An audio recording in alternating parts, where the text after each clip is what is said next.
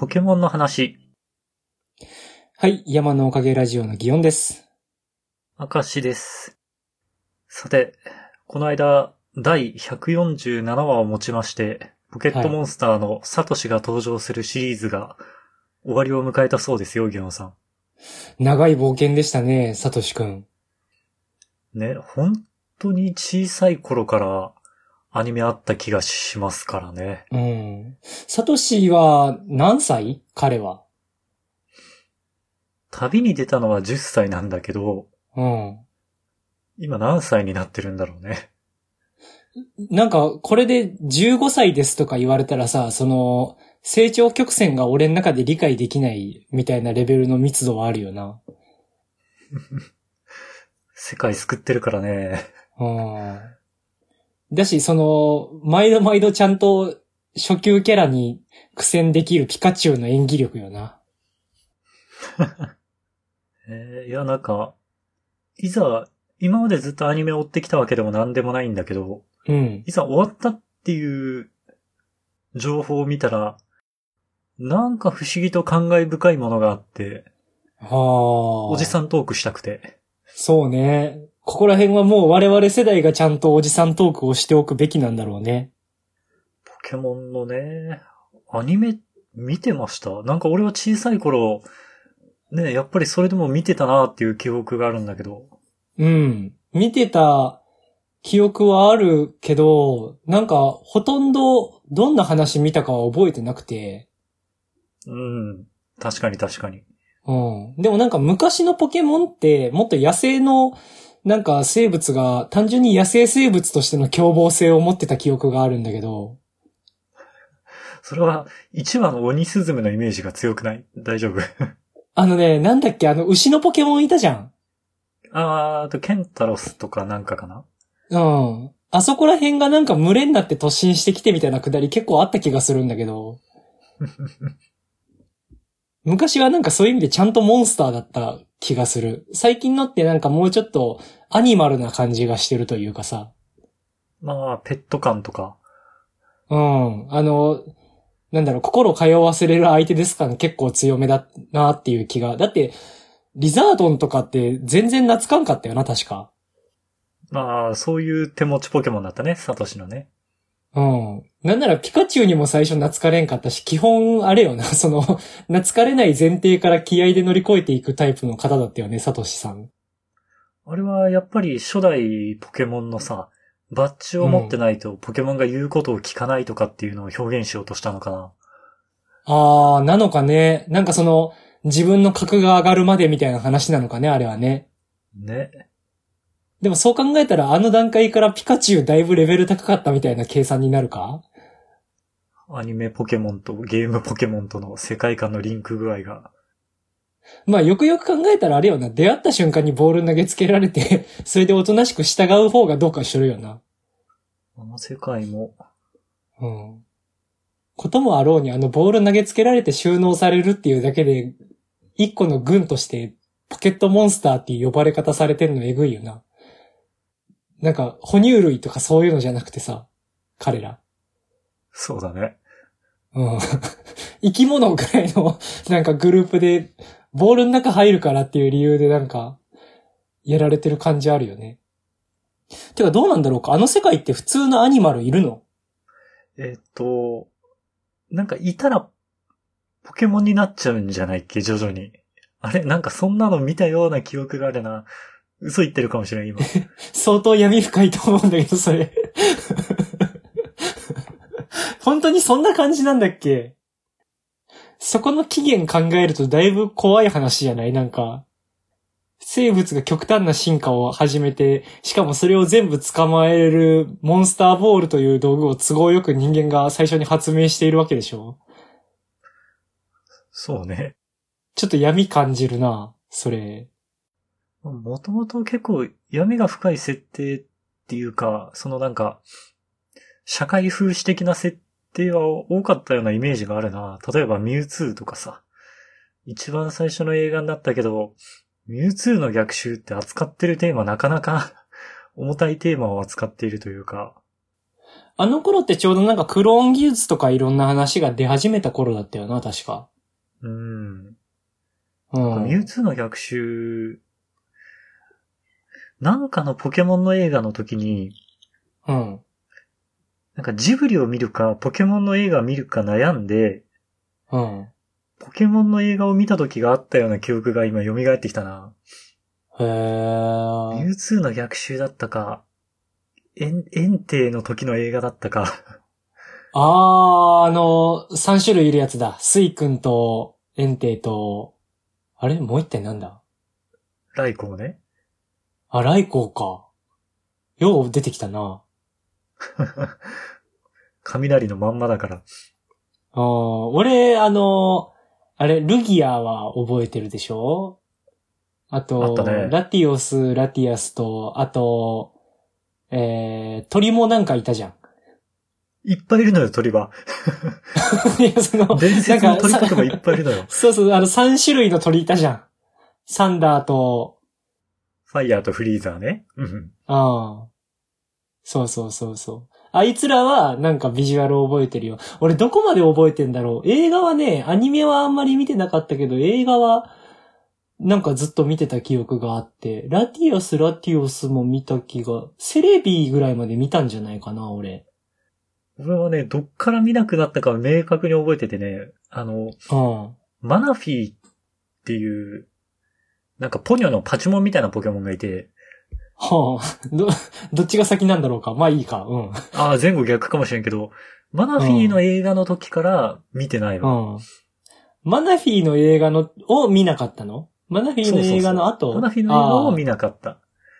えー、マナフィー、全然俺頭の中出てこない。今なんかあのジュゴンみたいなやつしか出てきてない。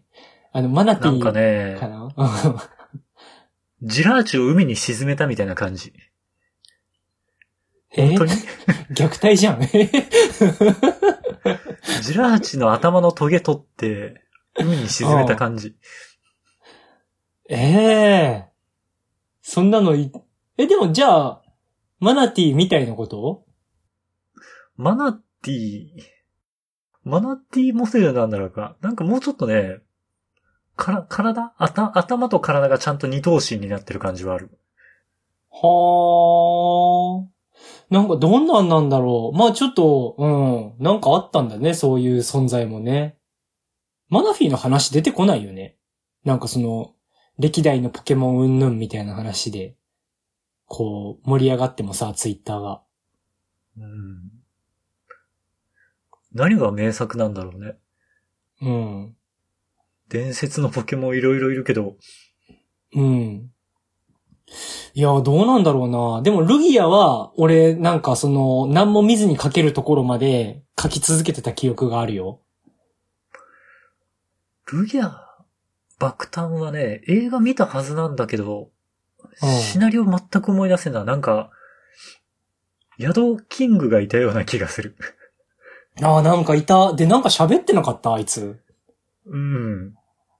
喋ってて、なんか伝説みたいなのを教えてくれて、それでルギア出てくるみたいな感じだった気がするんだけどな。なんかルギアの前に暴れてるやつみたいなのいなかったっけ？なんか、なんか2体ぐらい騒いでなかったっけ？ちゃったっけそういう設定だったっけ？全然覚えてないなうん。なんかあの時に、鳳凰と対だったじゃん。ルギアって。うんうんうん。でも映画に鳳凰一切出てこなかったじゃん。そうね。うん。あれが不思議だった。俺は金銀バージョンで言うと、金バージョンをやったから、鳳凰の方が、ちょっとだけね、思い入れがあるんだけど。ああ。なんかね、俺だからあんまりゲームってしてこなかったから、ああ、本当に。ポケモン、うん。ポケモンのゲームをやったことあるのって俺、どれだろうな。ルビーしかやったことないかもしんない。ああ、ゲームボーイアドバンスの時代のね。うん。ルビーで、バシャーモに飛び膝蹴りさせて、なんか、一か八かみたいな時に刺して、ミスって、あの、膝割れて死んで、あの、悔しくなってやめた記憶がある。すごい記憶の残り方。うんなんか、レックーザー確か捕まえたんだよ。おおじゃあもうほぼほぼクリアしてるじゃない？だったはずなんだけど、なんで俺そこで諦めたんだろうっていうのが今更不思議。なんか、どっかでね、なんか無理になったんだよな。なんでだったっけな？うん。でもそんな思い出しかないんだよな。なんかそれより前のさ、ポケモンってあのバグ技やるのが楽しいみたいなの結構なかった？あったあった。うん。あれ、あれはなんか友達の家で見てて、あ、ポケモンってこんなぶっ壊れた存在なんだって勝手に認識してて。なんかね、ルビーサファイアでも何個かバグ技覚えてるな。あのね。陸上で波乗り、波乗りができるっていうバグ技を覚えてるわ。へえ、え、それすると逆に何がいいの？えっとね、草むらとかで減速しないんだよ。は すごいマニアックな、なんかしょうもない話してるんだけど、あ。今ふとうん思い出した。え、それって自転車じゃダメなの？自転車はなんか背の高い草むらとかに入っちゃうと減速するんだよね。ああ、なんかあったっけな、そんなの。うん。だけど陸乗りを、陸の波乗りをしてると、減速せずに結構いいスピードで突っ切れるっていう。ああ。ああいうのどうだったんだろうな。その制作サイドも、なんかそういう変なバグは、あえて用意してたのかな。いやー、意図しなかったんじゃない？今でこそさ、なんかアップデートみたいなんでバグ直せるけど、昔はね、なんかでも明らかに仕込んでないとおかしくね？みたいなバグもあの当時のゲームってあったじゃん。なんかあったっけ？あ、でもあの、なんていうの？デバッグ用のなんか例えば無敵コマンドみたいなのは昔からあるよね。うんうんうん。とか、このタイミングでカセットを抜くとみたいなんとかってあったじゃん、昔。うんうんプレステとかは、あのディスク入れてるところをこのタイミングで開くとみたいなのがなんかあった気がするし。ああいうの、逆になんであれ、ディスクのとこ開いてもあれ機能してたんだろうも不思議なんだけど。うん。ね。うん。どういうシステムだったんだろうなまあなんかそう、いろんなことあったしね。で、そうやって、こう作品のクオリティが上がっていく流れがあって、その一連を全部、こう貫いてきた男がサトシだと。そう。ギョンさん最終話見ました？そもそもがほぼ見てないからね、ポケモンを。えん、もう最終回だって見てないさ、そりゃ。いやー、おすすめですよ。最終話は、うん。あの、ポケモンマスターってなんだよっていう話の話で、サトシがこう、シゲルに一言言われるわけですよ。なんか、お前はポケモンマスターに近づいたのかみたいな。え、その、え、ごめん、シゲルって誰だ？その、え？シゲルをご存知ない？あ、うん。誰だ？シゲル。サートシくんでおなじみのシゲルをご存知でない？え、それルパンじゃないの？え？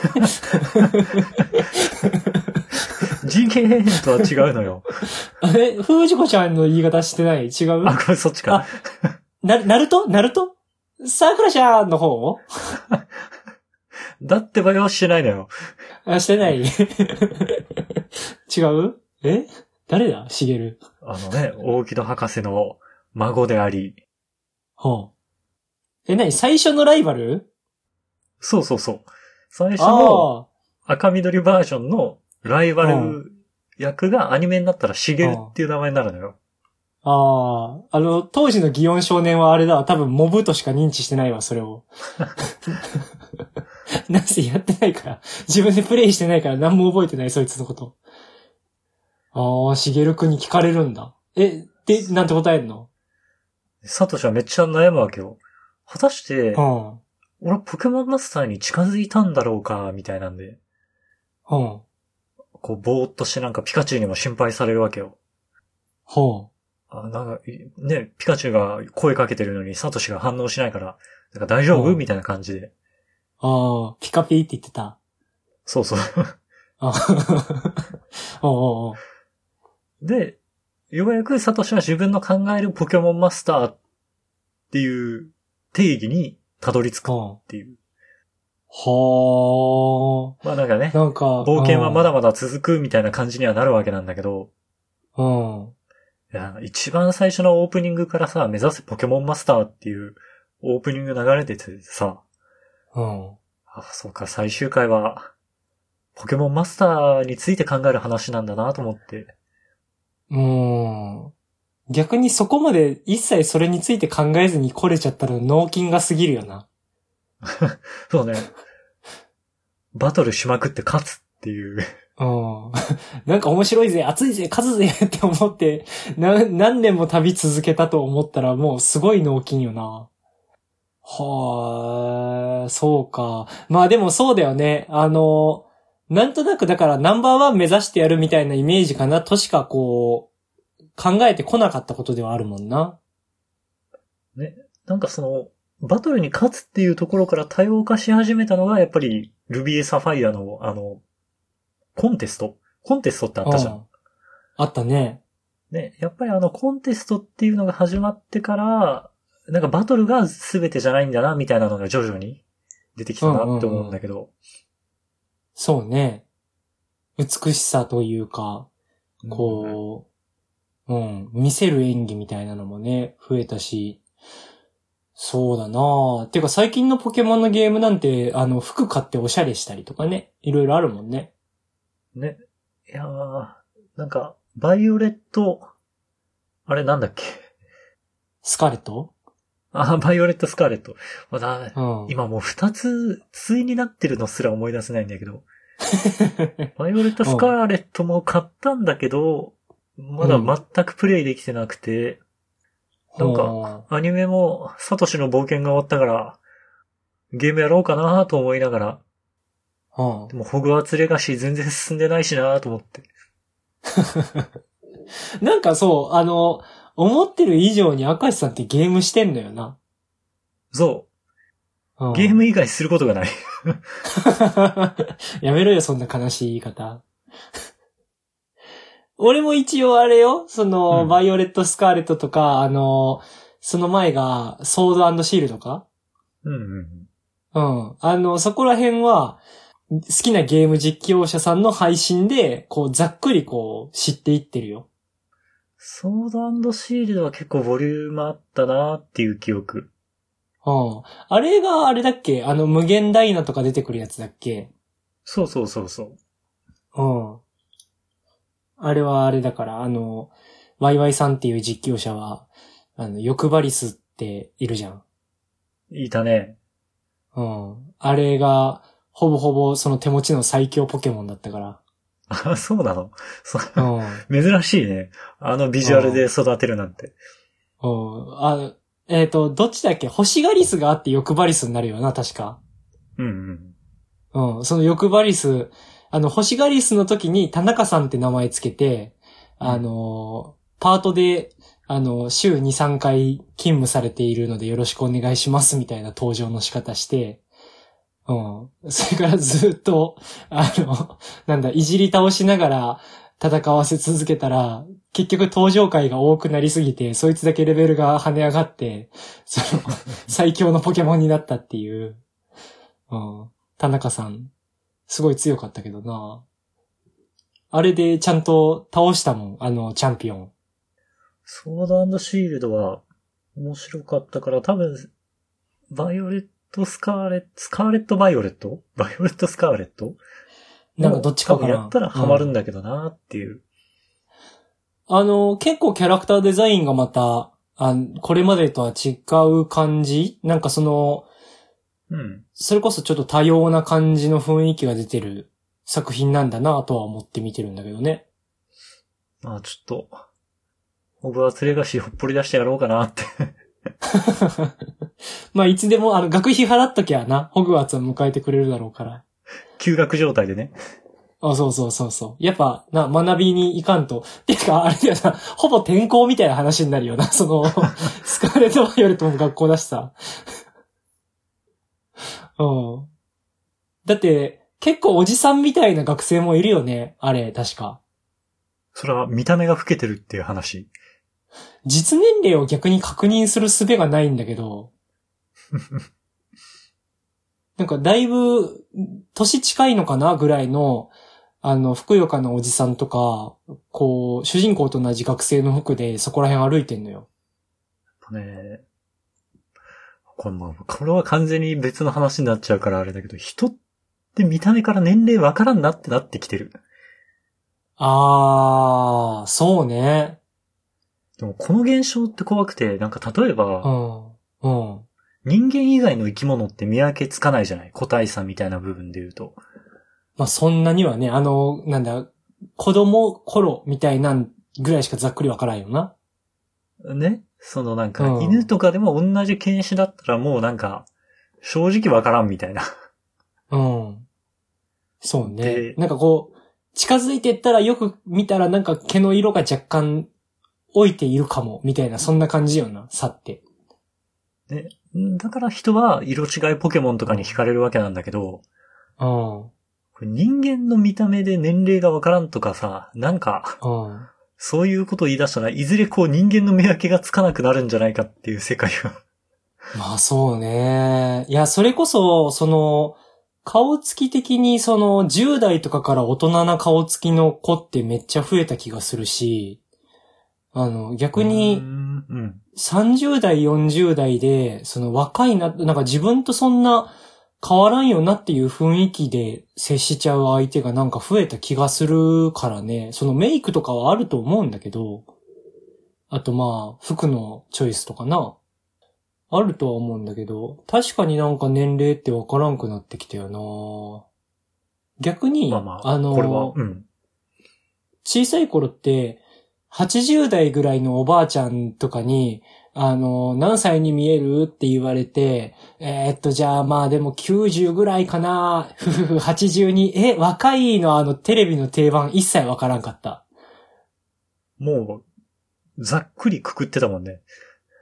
うん。あおの、じいちゃんえ、おばあちゃんってそういうくくりで。え、おばあちゃんじゃんと思って、その、80とか90とかじゃなくて、もうこのカテゴリーはおばあちゃんじゃんと思ってたんだけど、それがどんだけ元気だから若いくてとか全然認識できんかったけど、最近になって逆にそれがなんか理解できるようになったから、そっち寄りになっていってんだろうな、徐々にな。まあ、そんなこと言ったら、うん。どうなんだろうな、その、それこそポケモンとかは、ビジュアルでもともとなんかおじいちゃんっぽいポケモンとかいるじゃん。ああ、いるね。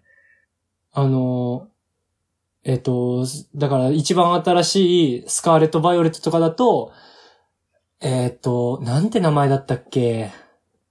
犬のポケモンみたいなんでさ、いるんだよ、あの、人形のドンみたいな名前してるやつが。そんなにた。なんて名前だったっけな？うん。俺がやってないからか。な。うんポケモンはあれだよね。まあ、進化っていうのでその年齢を表したりさ。あの、あーベビーポケモン？例えばなんかピチューみたいうんうんうんうなんので、うんこう赤ちゃん感を表したりみたいな感じだよね。でもよく考えたらヨボヨボのライチュウいないしな。あれはなんでだ？その、その前に死んじゃうのかな？ポケモンの死、ゆくゆくポケモンにもそういうシステム組み込まれるようになるんかな？寿命性みたいなの。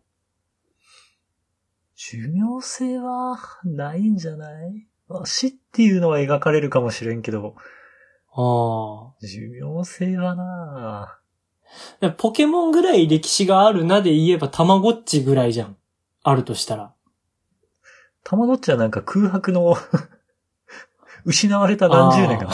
そんなことない。あ、あの間って機能してたのかな？なんか最近の一番新しいたまごっちは、確か、あの、家出するっていうのがあるのよ。へえ。寿命、なんかこれまでこうし死んでしまうじゃん。うんうん、お墓になってたね。うん。けど、こうあんまりお世話しなさすぎたりすると、家出していなくなっちゃうっていうエンディングが追加されたはずで、へえ。うん。逆にそれがあることによって、こう、家出することもなく家で待ち続け死んでしまったたまごっちの悲壮感が増したなと俺は思うんだけど、そ、そういうの出るのかな？ポケモンに対してちゃんとしつけないと、というかその、グレるみたいな。うん、そういうの出ちゃうのかな？夏気度低いから言うこと聞かないとか、そういうこと起こるかな？逆にそこまであったら、今までみたいに楽しめんかなだってもうすごいよな、なんかその、厳選とかあれ結構えぐいよな。産業としてやってるじゃんと思って。そうだね。うん。そこに一体一体に愛をちゃんと育んでみたいな、そういうことになってったりすんのかなまあ何って難しいのが子供が触れるものではあるからね。ポケモンってね。で、がっつりポケモンやり込んだ人が、うん。今度はね、馬主にとかになったりする可能性があるからね。でもあんな世代後輩をさ、その、やるつもりで馬買われたらたまったもんじゃなくね？だって、あれ種付けすごいだろ？確か馬の額って。ね、なんかその、速い馬とかはめっちゃ高いらしいね。うん。実際それでいくら儲かるんか知らんけど。とりあえずあれだな、だからポケモン厳選してそれで何かにチャレンジしたいと思ったら、まず自分のレベル上げせんといけんくなってくるな。知識とか？まあ単純に経済力も。まあ、そういうこと？うん。馬買おうと思って。ポケモン飽きたから次馬買おうって。さすがにってなるもんな。そうね。北島三郎ぐらい成功しないと買えないわけだからね。え、買ってんのかな？馬。馬主してんのかな？なんかよな、北さんブラックって、あれあ北島三郎さんの馬じゃないっけ？へー。北サブで、北島三郎で北さんなの？うん。ああ。へー。なんか、そうなんだ。馬主調べても面白い人見つかるかもしんないね。ね、この人が馬持ってるのっていうのがね。うん。馬主界のチャンピオン見てみたいな。馬主界のチャンピオンリーグみたいな。で、ゆくゆくあれだろ、馬主マスターとはみたいな感じで 聞かれるんだろまあ、その世界観をもう馬娘がやってるかもしれないな。あー、もうやってんだな。しかもそこ人間チックにしてきてるのちょっと業を感じたわ。ポケモンは ポケモンのままでいてほしいですね。本当だね。という感じで話してきましたが、明石さん最後にお知らせお願いします。はい。この番組のツイッターアカウントを作成しました。アットマーク山のおかげで検索してくれたらヒットすると思います。山のおかげはローマ字で YAMANO。おかげは OKAGE ですね。で、このツイッターアカウントで番組のおまけ話とか更新情報をつぶやいていこうと思ってます。また、今回聞いてくださった方のね、感想をもらえたら嬉しいので、Gmail、こちらも Twitter アカウントと一緒で山のおかげ at gmail.com もしくはこの番組の Twitter のアカウントにコメントやリプライなど送っていただけたらとても嬉しいです。それでは、また次回。はい、さようなら。